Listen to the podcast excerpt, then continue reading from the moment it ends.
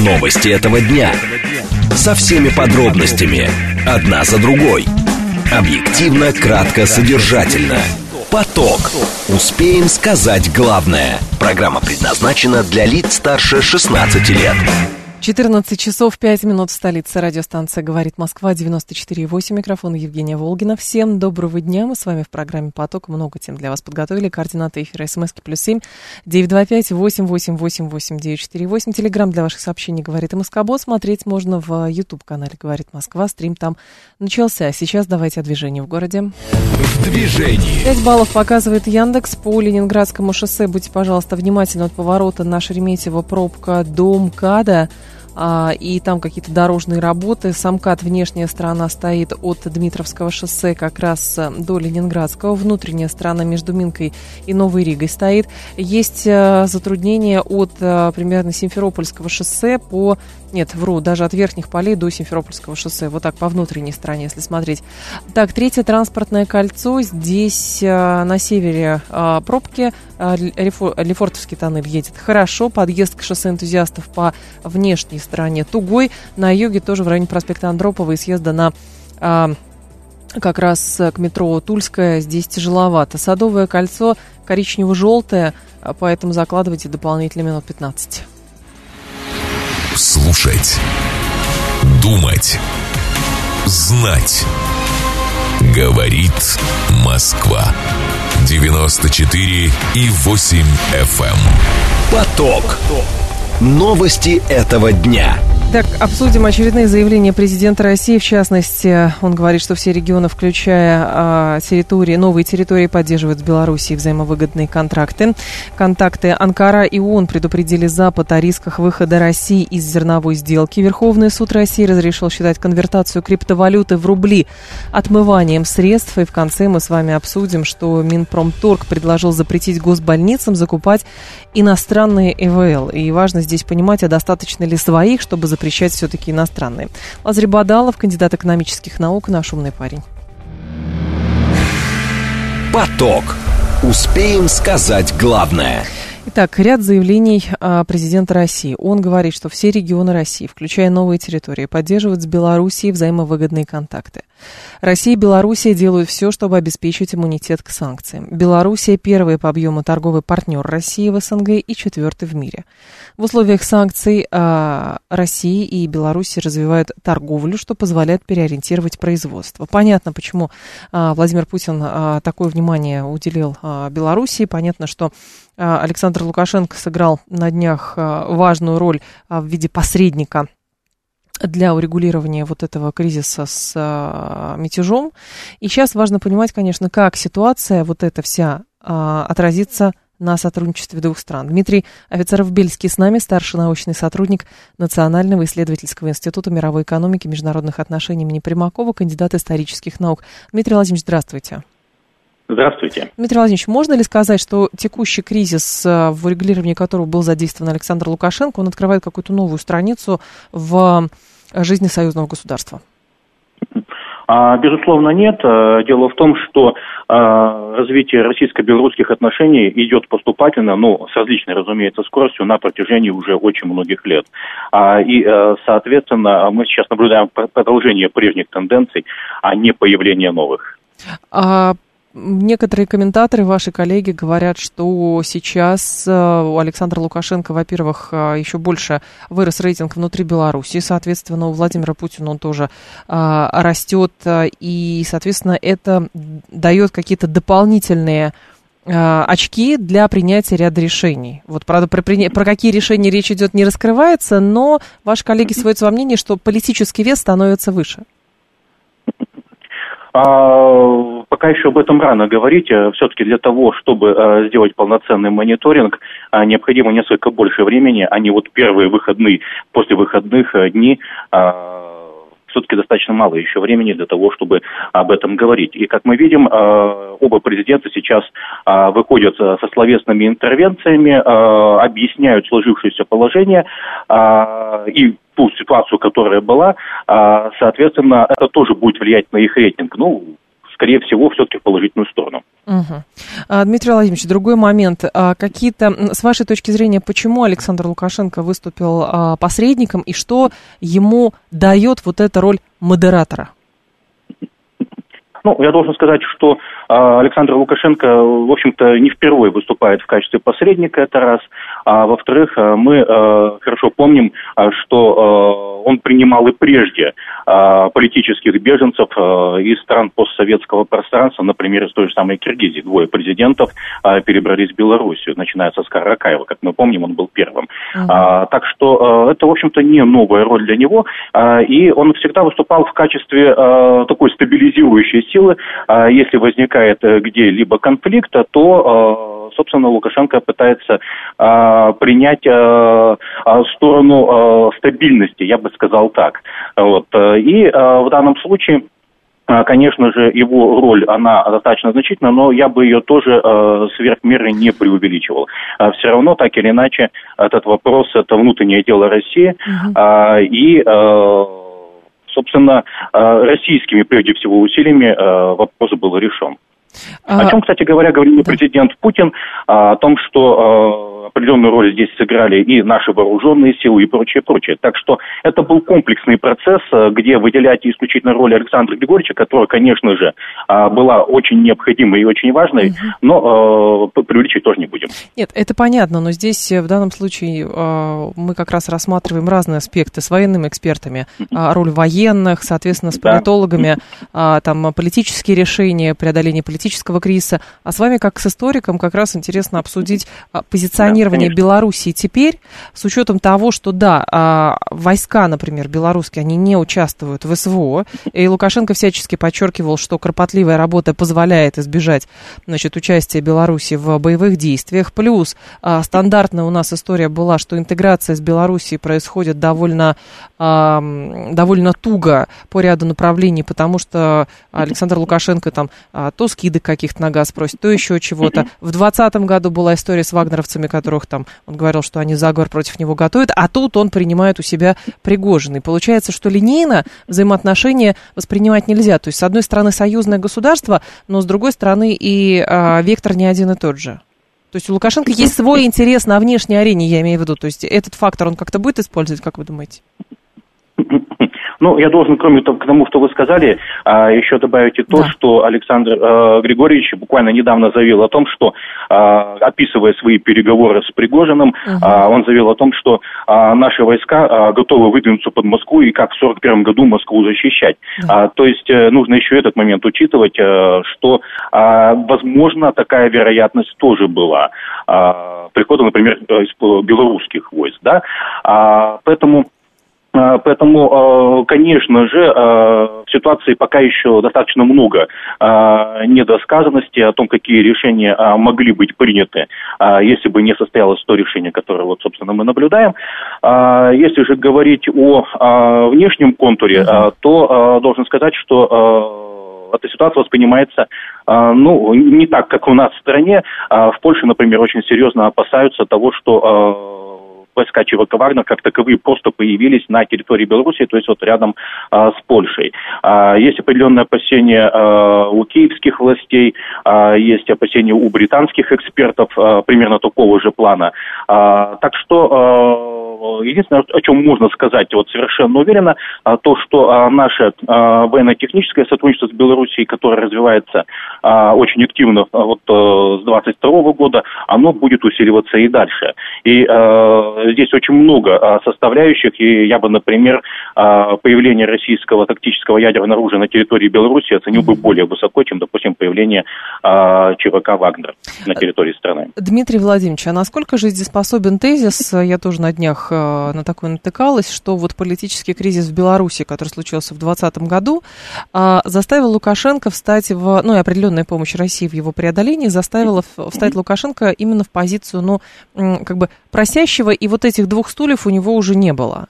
А получается ли так, что спустя три года Лукашенко действительно был участником которого, значит, купирования вот этого кризиса, который случился на днях, и получается никакой позиции просящего нету, как будто бы Россия должна теперь больше. Ну, я должен сказать, что э, позиция просящего, э, ну, это на, на самом деле, может быть, не совсем даже корректно звучит, э, примитивно к нашим российско-белорусским отношениям. Да. Э, но если ставить вопрос именно в такой плоскости, то э, любая позиция, позиция просящего заканчивается моментально, как только для этого исчезают условия.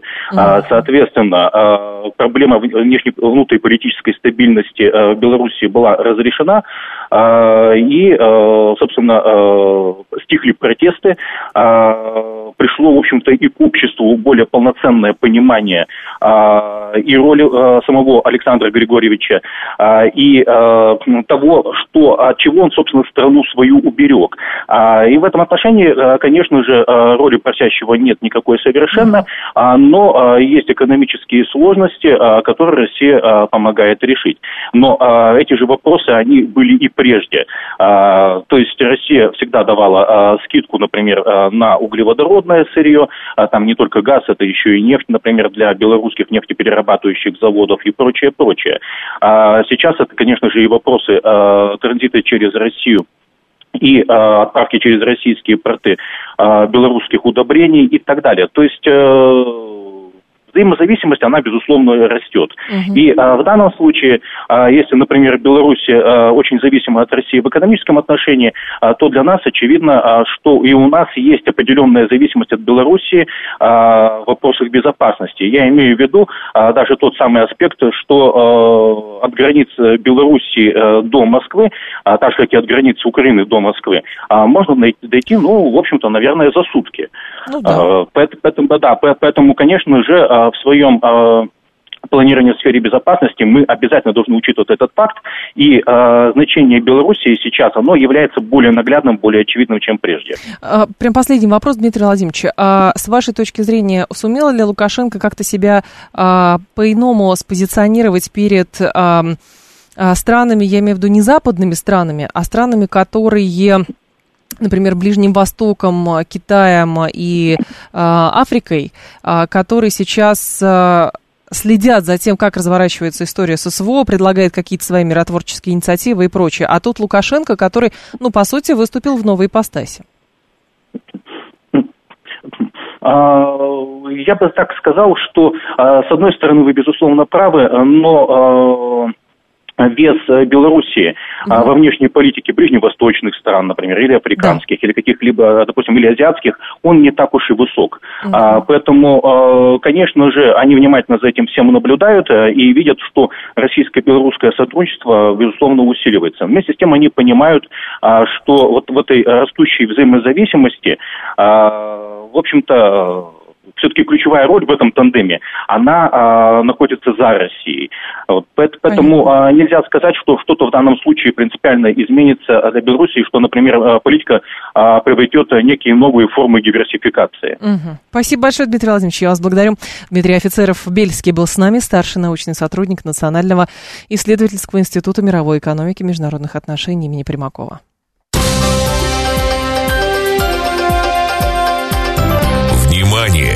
Говорит Москва.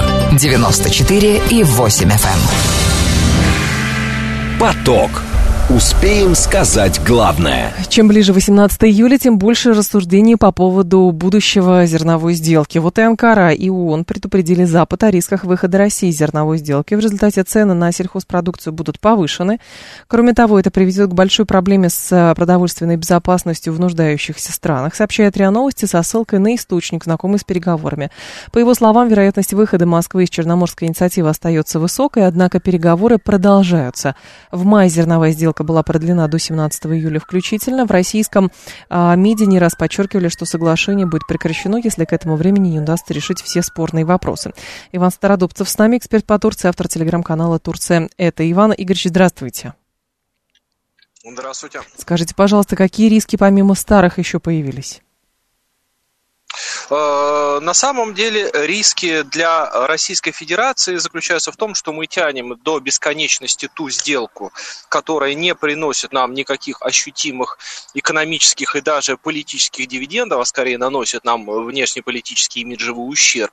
Мы вот, вот эти риски у нас возрастают от одного продления сделки к другому продлению сделки, все больше убеждая наших западных непартнеров в том, что Россия будет до без конца слушать вот все вот эти вот всхлипы по поводу того, что вот, дескать, сейчас э, продовольственная безопасность, э, особенно развивающихся стран, он очень охотно вписывается в развивающиеся страны, что вот эта вот продовольственная безопасность пострадает. Вот это единственный риск, о котором бы я в этом смысле был бы готов рассуждать. Потому что Россия неоднократно уже выказывала готовность к тому, чтобы поставлять э, зерно и продовольствие всем нуждающимся странам напрямую и даже безвозмездно. Поэтому э, очень и очень надеюсь, что вот эти риски для нас 17 июля, они наконец исчезнут. И Россия наконец продемонстрирует готовность до конца довести то, что, в общем-то, уже начали в ноябре прошлого года, когда Россия, по-моему, на два или на три дня да. прекратила свое участие в зерновой сделке. Иван Игоревич, а как Анкара и другие участники, а у них есть представление о том, что если Россия выходит из зерновой сделки, то что происходит далее? Блокировка портов, а, непропуск судов? Как в этом случае, наверняка Турция тоже рассматривает, а как она будет действовать? Э, здесь, здесь ситуация следующая. Российское неучастие в зерновой сделке должно автоматически подразумевать то, что Россия будет готова блокировать черноморские порты пока еще Украины. Угу. И только лишь в этом случае этот выход имеет смысл. Потому что, я напомню, в ноябре прошлого года, когда Россия выходила из сделки, тогда нам сказали напрямую и э, турецкие дипломаты, и украинские дипломаты, хорошо, мы тогда вас вычеркиваем, мы без вас обойдемся. Так вот, э, это все имеет лишь смысл лишь только тот, что Россия должна будет это сделать. И Турция, кстати, отлично себе это понимает, что если Россия будет выходить, она будет выходить еще из той идеи, что она не даст реализоваться сделки без нашего участия. Угу. Но в данном случае а, есть ли какие-то риски для Российской Федерации от того, что а, Анкара например, каким-то образом, ну, грубо говоря, недружественно ответит на выход России из зерновой. Хотя, казалось бы, мы ее и продлевали, чтобы помочь Эрдогану.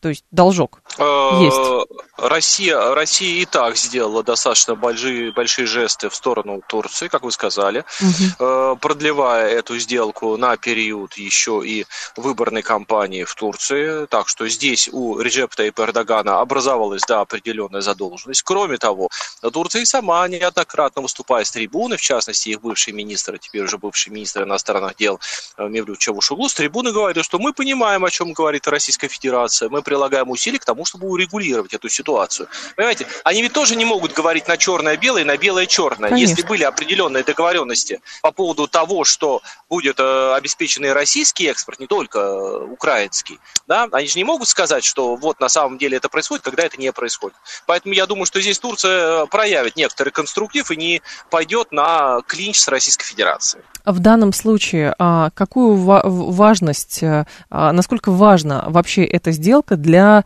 самой Турции на данный момент? Э, Турция является одним из держателей этой сделки. Через нее идет поток.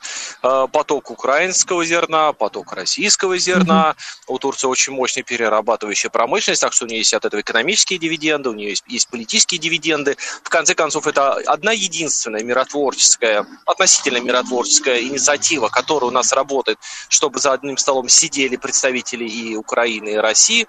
Так что выход из, этих, выход из этой сделки будет для Турции неприятным неприятен, э, как минимум, но, да. тем не менее, вот сказать, что какой-то она большой ущерб э, эта сделка нанесет, если Россия из нее выйдет, тоже, тоже нельзя. Я уверен, что найдутся и другие модели сотрудничества у нас в Турецкой Республике. Иван Игоревич, а насколько, в принципе, жизнеспособны утверждения Организации Объединенных Наций и, например, европейских государств а, о том, что от участия России в зерновой сделке зависит, будут люди в Африке голодать или не, люб- не будут? У нас же есть двусторонние контакты, насколько я понимаю, с африканскими странами. У нас есть перед ними тоже определенные обязательства. Мы поставляем зерно туда. И самое главное, а, ну, украинские порты не бесконечны в том, что что они, э, какой, какой объем зерна они там хранят, поэтому оно рано или поздно все равно закончится, если уже не закончилось. Ну, во-первых, украинские порты используются и в, в рамках зерновой сделки, как можно понять заявление российских официальных лиц, и по другим непрямым целям. Э, да. В этом смысле достаточно вспомнить теракты последнего времени, которые, которые были совершены против российской инфраструктуры. Вот. Поэтому, поэтому здесь и украинские порты, да, и не бесконечно. А что касается наших отношений с африканскими странами, то, как показала инициатива африканских лидеров приехать к Путину и поговорить с ним о миротворчестве, у нас нормальные доверительные двусторонние отношения с африканскими странами.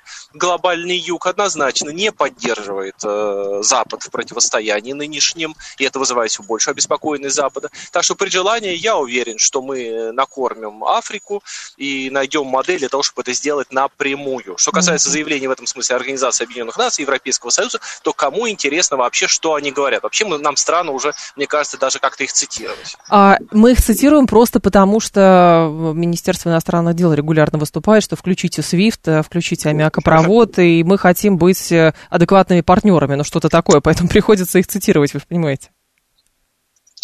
Да, я, да, я понимаю, но мне кажется, чтобы начать с ними разговаривать на, не это, на адекватном языке, на нормальном языке, для начала надо хорошенько отморозиться, вот выражусь простым языком. Вот сначала мы это сделаем, и они сразу войдут в норму и начнут разговаривать, потому что, как говорится, уговорами и кольтом можно решить куда как больше, чем просто уговорами. Иван Игоревич, а в Турции есть, э, задается ли вопросом, почему Россия, несмотря на то, что ее с э, выполнением э, предъявленных условий игнорируют, продолжает находиться в этой сделке? Простите, у вас голос пропадал на момент задавания вопроса. А, я говорю, что в Турции, в принципе, а, задается ли вопросом, почему Россия продолжает оставаться в зерновой сделке, несмотря на то, что условия ею выдвинуты игнорируются, причем демонстративно? Ну, я думаю, что это предмет двусторонней договоренности Путин и Эрдоган. В этом, в этом смысле, э, в, это, в этом смысле это только так и расценивается. Это не может быть никаким рациональным выбором Российской Федерации в пользу этой сделки. Это выбор в пользу российско-турецких отношений и всего того, того стратегического, что, что сейчас может случиться между Россией и Турцией, включая в первую очередь, конечно, создание газового хаба. Ага. Давление Турция испытывает со стороны, например, Соединенных Штатов Америки по тому, как могут использоваться проливы в случае, если зерновая сделка не будет продлена, и Россия, ну, как минимум из нее выйдет, а как максимум а, начнет блокировать порты. Э, Турция испытывает перманентное давление со стороны Соединенных Штатов Америки по поводу э, некоторого вольного прочтения конвенции Монтрё, э, но для нее это вопрос национального суверенитета. Ровно в тот момент, когда она поддастся давлению и уступит э, и уступит э, давлению со стороны Соединенных Штатов Америки и допустит нарушение конвенции Монтро, грош цена будет этой конвенции Монтро. Таким образом, она потеряет суверенитет над проливами. И турки отлично понимают, какой у них есть актив в виде этих ключей. У них не остается ничего, кроме как строго следовать букве и духу того, что было подписано 6 десятков лет назад. Но делается вывод даже той же самой Анкарой, что а, договоренности а, подобного рода не жизнеспособны, а просто они основаны на доброй воле а, контрагента с учетом того, что игнорируются требования России. И Анкара здесь никак ни на кого не могла повлиять. Максимум, помните, когда мы возвращались в сделку, Эрдоган сказал, что ему Зеленский гарантировал, что сделка не будет использоваться в качестве инструмента для того, чтобы, значит, морское пространство, с морского пространства наносить наносились удары по территории России? Э, добрая воля, это, наверное, к языку дипломатическому и международному Конечно. не очень применима. Я угу. думаю, что за э, тем, что Россия остается в зерновой сделке, следуют конкретные договоренности между Эрдоганом и между Путиным. Возможно, мы не, о всех, не обо всех них знаем. Э, кое-чего можем догадываться по поводу того же турецкого хаба. Да. То есть, я думаю, что в Турции отлично понимает, что речь идет не о том, что мы привязаны к этому стулу или прикованы наручниками, да, угу. а то, что мы делаем некий сознательный выбор, который, по всей видимости, не бесконечен. По Спасибо. всей видимости, не бесконечно. 17 июля много чего покажем. Спасибо большое, Иван Игоревич. Я вас благодарю. Иван Стародубцев был с нами, эксперт по Турции, автор телеграм-канала «Турция это». Ранее замглавы МИДа России Сергей Вершинин заявил, что Россия ведет дело к тому, чтобы 18 июля стало последним днем действия зерновой сделки. ООН ранее призвала снять все препятствия для продления действия Черноморской инициативы. Пока радующих новостей нет, эта вероятность остается высокой. По его словам, Анкара и ООН продолжают переговоры как с российской стороной, так и с западной западными коллегами. В этих переговорах мы предупреждаем западных коллег о том, что дальнейшие негативные процессы в зерновой сделке приведут к увеличению цен на сельскохозяйственную продукцию, а в целом большой проблеме с продовольственной безопасностью в нуждающихся странах, подчеркнул этот источник. 22 июля зерновую сделку запустили а, прошлого года, и, соответственно, теоретически 17 июля она должна закончиться с учетом того, что Российская Федерация так и не получила положительного ответа на собственные требования и со своей стороны выполняет договоренности, которые были, в которых она участвовала. Ну и, соответственно, вот сколько а, осталось? 20 дней, а, а там а, будет как раз и понятно, выходим мы из этой сделки или опять, опять будет какой-то очередной жест доброй воли. Новости этого дня. Со всеми подробностями. Одна за другой. Объективно, кратко, содержательно. Поток. Успеем сказать главное. 14.35 в столице. Радиостанция «Говорит Москва», 94.8. Микрофон Евгения Волгина. Мы с вами продолжаем. И стрим в Ютубе у нас тоже продолжается. Канал «Говорит Москва». Пожалуйста, подключайтесь. Верховный суд э, разрешил считать конвертацию криптовалюты в рубли отмыванием средств. Согласился с прокуратурой, признал, что перевод биткоинов с виртуального счета на банковские счета с конвертацией в рубли может считаться легализацией преступных доходов. А, в итоге, значит, э, приговор, э, Верховный суд пересмотрел приговор суда первой инстанции в отношении фигуранта, которого признали виновным в незаконном обороте наркотиков, но оправдали по делу о легализации биткоинов. А, фигурант хранил, а, значит, а, наркотические средства, а также производил мифедрон. Покупатели оплачивали товар криптовалютой, которую он затем конвертировал в рубли и переводил на счета в карты. Суд первой инстанции пришел к выводу, что при образовании биткоинов в рубли их перевод с виртуального счета на банковские карты без введения в экономический оборот нелегализация доходов. В итоге с этим решением не согласилась прокуратура, а она пошла в Верховный суд. Верховный суд, суд постановил а, диаметрально противоположный вариант. Алексей Петропольский с нами, начальник бюро по защите прав предпринимателей Московского отделения ПОР России. Алексей Игоревич, здравствуйте. Добрый день. Скажите, пожалуйста, а что теперь будет? И все ли это касается всей криптовалюты? В том числе даже вот, ну, люди, я не знаю, решили э, сбережения таким образом а, произвести, деньги сохранить, и вложились в крипту, а потом выводят ее, и что? Дело в том, что для нас вообще постановление Верховного суда является подзаконодательным актом. И фактически теперь мы определились, что же грозит и, э, собственно, что будет происходить с теми, кто а, криптовалюту обналичивает. Ну, собственно, это будет вплоть до уголовного преследования. Но практику надо смотреть, какая она будет а, в дальнейшем. Так вот, многие предприниматели и физические лица, они занимаются тем, что обналичивают криптовалюту, либо меняют безнал, либо нал на, собственно, вот эту самую криптовалюту, дабы совершить транзит, то есть э, деньги перевести за границу. Uh-huh. Сейчас является довольно проблематичным вывод денег э, на зарубежные счета, а криптовалюту, собственно, можно обменять за небольшой процент э, в любой точке мира а, и потом положить эти деньги на расчетный счет. Причем в некоторых странах можно и прям со счета криптовалюты перевести деньги на расчетный счет юридического лица либо физического лица. В России, увы, это все оказывается вне закона. То есть я правильно понимаю, что до вот этого постановления Верховного суда а, можно было обналичивать криптовалюту, если изначально туда вложился, ну, не знаю, на, на а, старте биткоинов человек вложил туда 50 долларов, и вот теперь, а, купил 50 биткоинов, и вот он теперь миллионер. И ему надо эти деньги снимать. И, соответственно, он их снять, по сути, не может, потому что он будет считаться обнальщиком по большому счету получается, что так. И у нас же во многом а, люди не сколько вкладываются, сколько а, генерируют ее на майнинг-машинах. То есть юридические лица, как а, диверсификация бизнеса, а для некоторых это вообще основной вид деятельности, покупали те самые сервера, ставили их э, в регионы, где дешевая электроэнергия, и вырабатывали те самые биткоины, в дальнейшем обналичивая их уже в обменниках и а, заводя эти деньги на расчетный счет, покупая дополнительные мощности, дополнительные сервера. Теперь получается, uh-huh. что они вырабатывать могут, а обналичивать их в рубли там просто не имеют права. Ну, а сейчас э, где возможно, ну, что-то на криптовалюту купить? Ну, кроме черного рынка.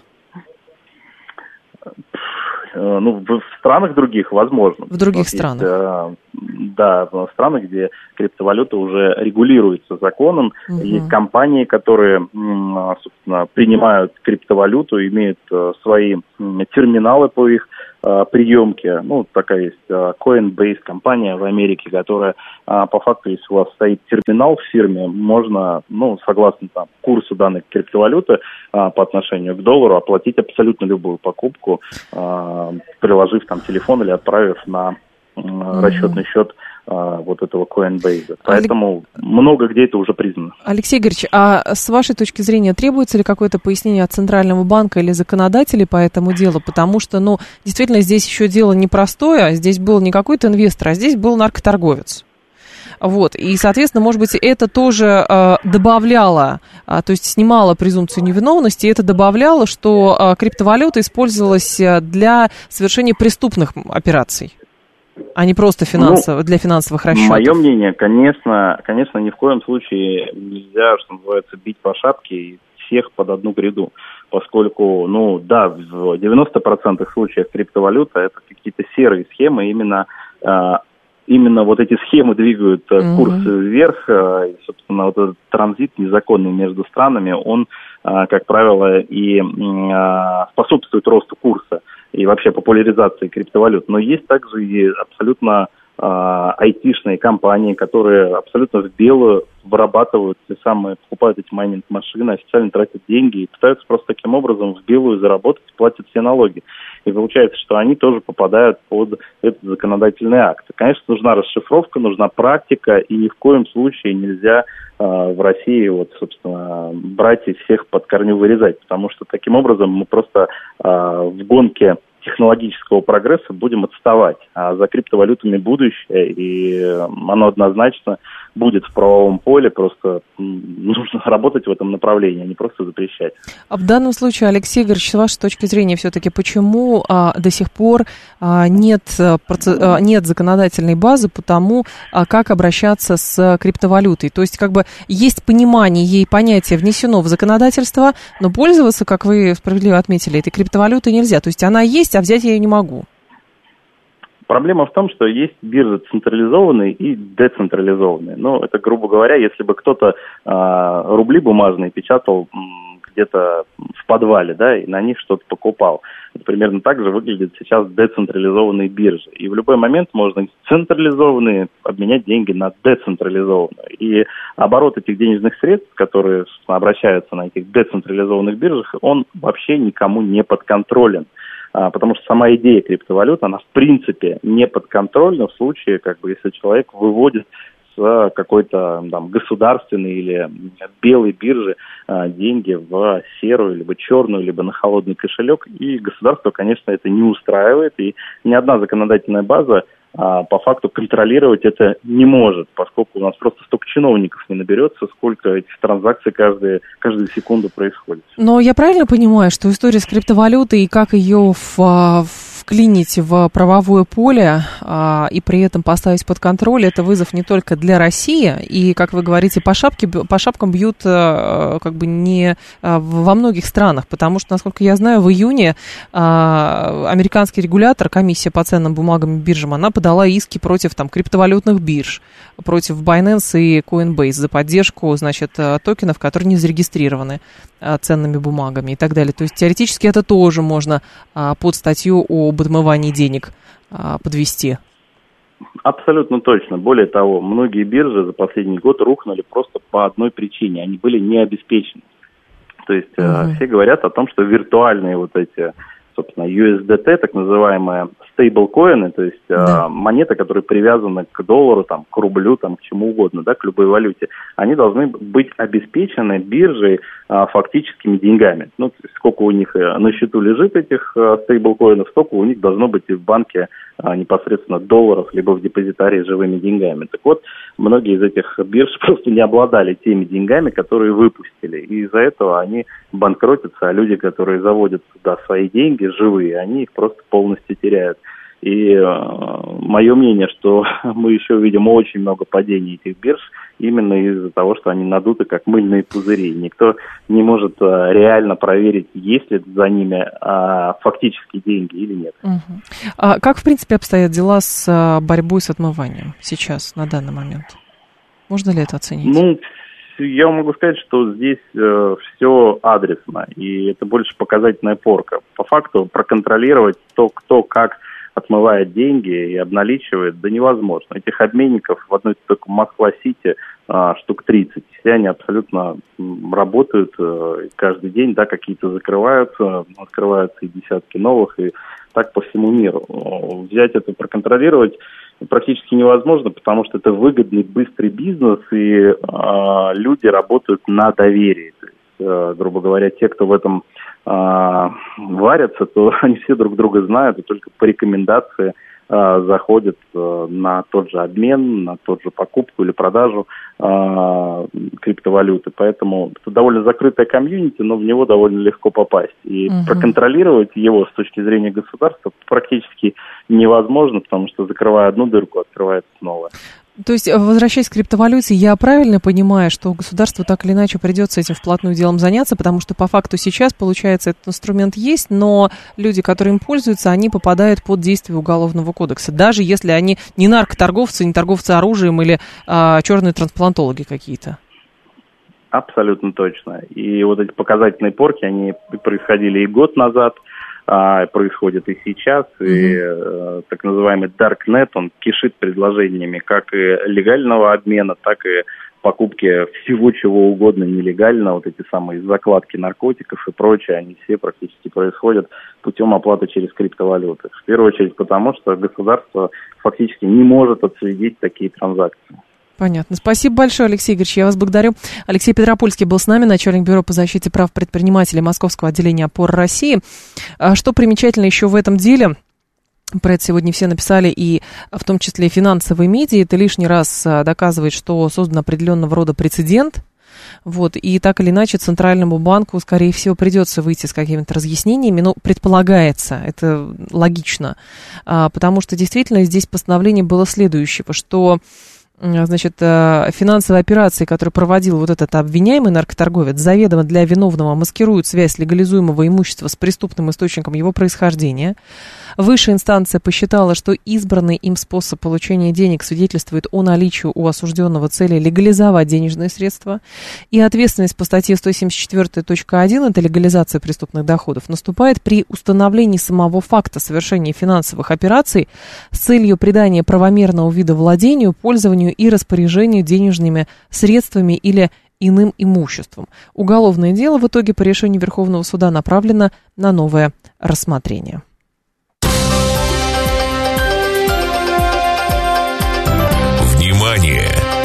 Говорит Москва. 94 и 8 FM. Эм. Поток. Успеем сказать главное – Минпромторг предложил э, запретить государственным больницам закупать зарубежные аппараты, аппараты искусственной вентиляции легких. Ведомство подготовило проект постановления. Оно опубликовано на портале нормативных правовых актов. Внимание на него как раз и коммерсант обратил внимание. В пояснительной э, записке к проекту отмечается, что в России основные производители ЭВЛ это э, общество КРЭД, э, госкорпорация Ростех и Тритон Электроникс. Вместе они могут производить 36 тысяч аппаратов ЭВЛ. Средняя потребность государственных муниципальных учреждений оценивается в 2,7, значит, э, в 2,7 э, тысяч, то есть 2700 штук. А в Минпромторге заявили, что запрет на иностранный ЭВЛ нужен для поддержки российских предприятий. Местные производители готовы покрыть потребности системы здравоохранения в полном объеме. А гендиректор компании «Медицинские системы и технологии» Константин Зотов отметил, что в ряде случаев, например, когда речь идет о терапии недоношенных детей и взрослых пациентов с осложнениями, возможности российских аппаратов точно будет недостаточно. И здесь возникает вопрос, почему снова речь идет о том, чтобы поддержать своих, нужно, нужно запретить иностранных.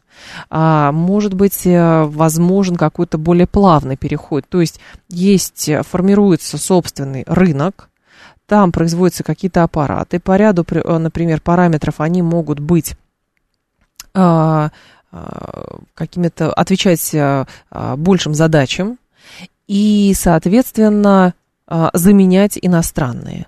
А здесь возникает вопрос, достаточно ли своих, чтобы запрещать а, иностранные препараты. 7373948, телефон прямого эфира. Нужны люди из медицинской сферы. Пожалуйста, позвоните. А, позвоните врачи, позвоните люди, которые как раз работают в отделениях интенсивной терапии. Может быть, вы связаны с, с медициной. И вы можете пояснить, а, соответственно, а, в чем здесь проблема. Или же проблемы нет, действительно. То есть по, каки, по каким причинам, скажем так, больницы выбирают, выбирают импортные, э, импортные, импортное оборудование. Вот, то есть как это происходит? На тендер кто выходит? Только поставщик импортного оборудования сейчас – а, или же параметрам каким-то не отвечают а, свои и поэтому выбирают иностранные. Василий Власов с нами, профессор кафедры управления экономики и здравоохранения Высшей школы экономики, вице-президент общественной организации Общества специалистов доказательной медицины. Василий Викторович, я вас приветствую. Здравствуйте. Алло. Алло. Нету звука почему-то у нашего гостя. Сейчас попробуем еще раз до него. А, попробуем до него сейчас еще раз дозвониться. 7373948, телефон прямого эфира. А, сразу же слушатели здесь вспоминают случаи, когда а, горели аппараты ИВЛ. Это было, несколько трагедий было в период как раз чего? В период пандемии коронавируса, да, были случаи, вот. Но, правда, действительно, как выбирается как выбирается поставщик, который предоставляет эти аппараты, или же, соответственно, а, это делается, ну, каким, ну, там, условно, монополия рынка существует, и от нее надо избавляться так. Василий Викторович, слышите нас? Здравствуйте. Алло. Алло. Да, да, слушаю вас. Вот, прекрасно. Василий Викторович, скажите, пожалуйста, а насколько оправдан вот, этот, а, вот это радикальное предложение от Минторга, давайте запретим а, больницам закупать иностранное оборудование, иностранные аппараты ИВЛ, а, потому что нашим нужна дорога? Конечно, я не могу знать э, истинной подноготной, э, могу только предполагать. Э, да. Дело в том, что э, во время эпидемии было закуплено достаточно большое количество аппаратов ИВЛ, и эти аппараты до сих пор находятся в использовании. То есть спрос сейчас э, резко сократился. Соответственно, э, идет борьба за очень небольшие объемы. Думаю, что это связано с этим. Оттеснить полностью иностранных производителей для того, чтобы оставшийся спрос удовлетворять самим. Но, Василий Викторович, а есть ли здесь эм, какой-то, скажем так, лоббистский момент – а, с учетом того, что, ну, как бы на рынке есть конкуренция. Больницы закупают, либо уже закупили действительно и есть что-то, но а, получается, а, по логике, эти предприятия простаивают, которые производят аппараты ИВЛ, но если говорить о качестве, ваши коллеги, которых коммерсант опросил, говорят, что в ряде случаев, например, а, возможности российских аппаратов точно будет недостаточно, поэтому а, нельзя отказываться или запрещать закупать иностранные аппараты. Тем более, что если пока этот рынок еще у нас действует? Ну, э, этот механизм всегда существует, и всегда существует эта проблема. Это касается всех медицинских изделий, от э, катетеров до томографов, угу. и это касается всех лекарств. Э, базовый спрос на основные модели по вентиляторам, по-видимому, отечественная промышленность может удовлетворить. Каким способом Э, полностью производя все сами или э, на основе выковыривания микросхем из стиральных машин, но во всяком Алло. Алло. Я думаю, угу. что это э, решение спровоцировано тем, что сейчас маленький спрос, и они хотят его держать полностью в своих руках. Я имею в виду российских производителей. А, Василий Викторович, а, возникает еще а, следующий момент. Это касается в основном только аппаратов ИВЛ или все-таки вот эта конкуренция между отечественным и импортным, она еще и в, в других областях медицины работает? Конечно, она везде сейчас, и не только в медицинских изделиях, но и с лекарствами. Только там э, больше э, спектр э, продуктов, так скажем, больше спектра лекарств, больше спектра изделий. И, соответственно, как бы есть где разгуляться, больше объемы. Традиционно, допустим, у нас большую часть потребляемых лекарств все-таки изготавливали отечественные производители. И поэтому там идет борьба э, за то, чтобы вытеснить иностранных производителей э, в тех разделах, в которых отечественные производители приобретают некоторые компетенции. Как только они приобретают какие-то компетенции, вот эти правила э, для удаления третьего поставщика, mm-hmm. они для чего придуманы? Как только появились собственные производители, как можно было сразу выкинуть иностранного производителя. Кто-то это называет импортозамещение, кто-то называет независимостью.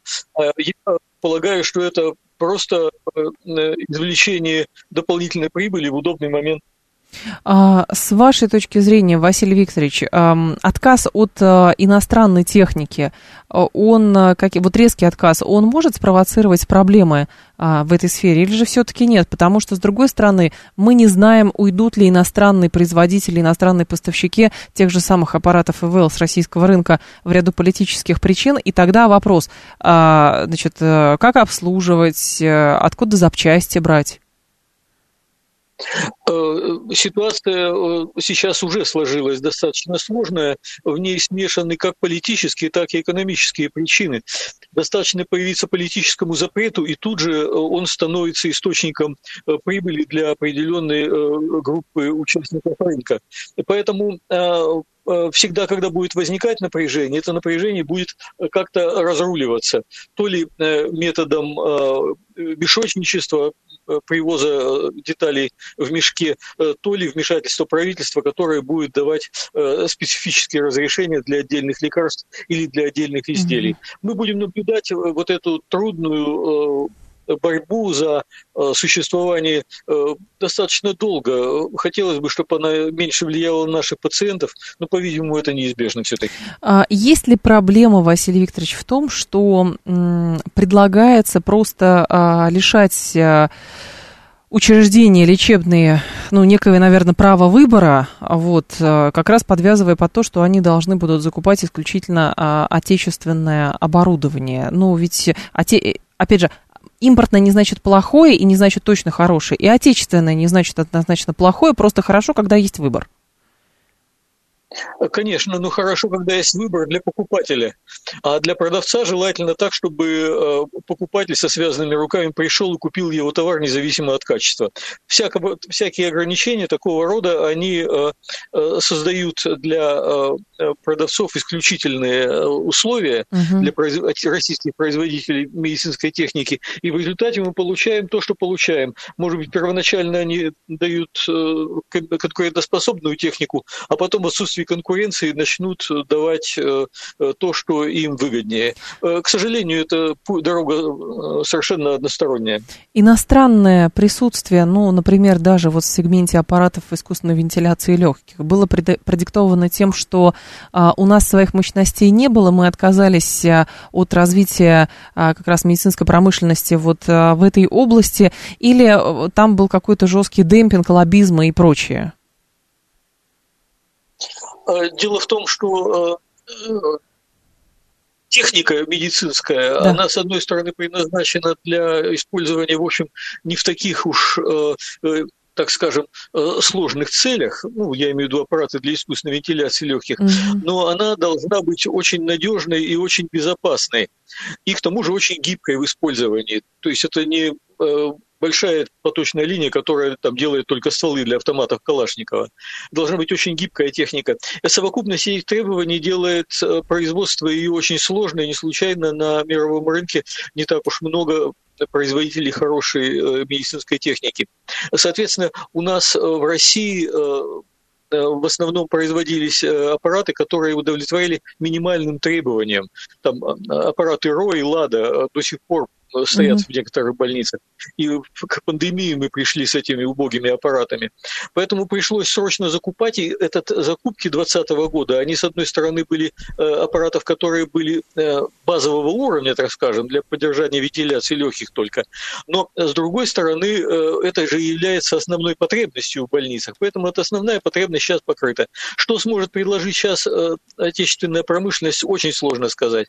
Дело в том, что у них э, элементная база сейчас очень ограничена, и в, этих, в этой ситуации ожидать от них, что они э, создадут нечто удовлетворяющие сложным mm-hmm. требованиям, очень сложно. Поэтому изложенные в коммерсантовском комментарии э, мнения врачей, я полагаю, правильными. Э, действительно, э, эта ситуация будет усложнять жизнь, но эти сложности будут некоторым образом расшиваться. Понятно. Каким образом? Ну, у нас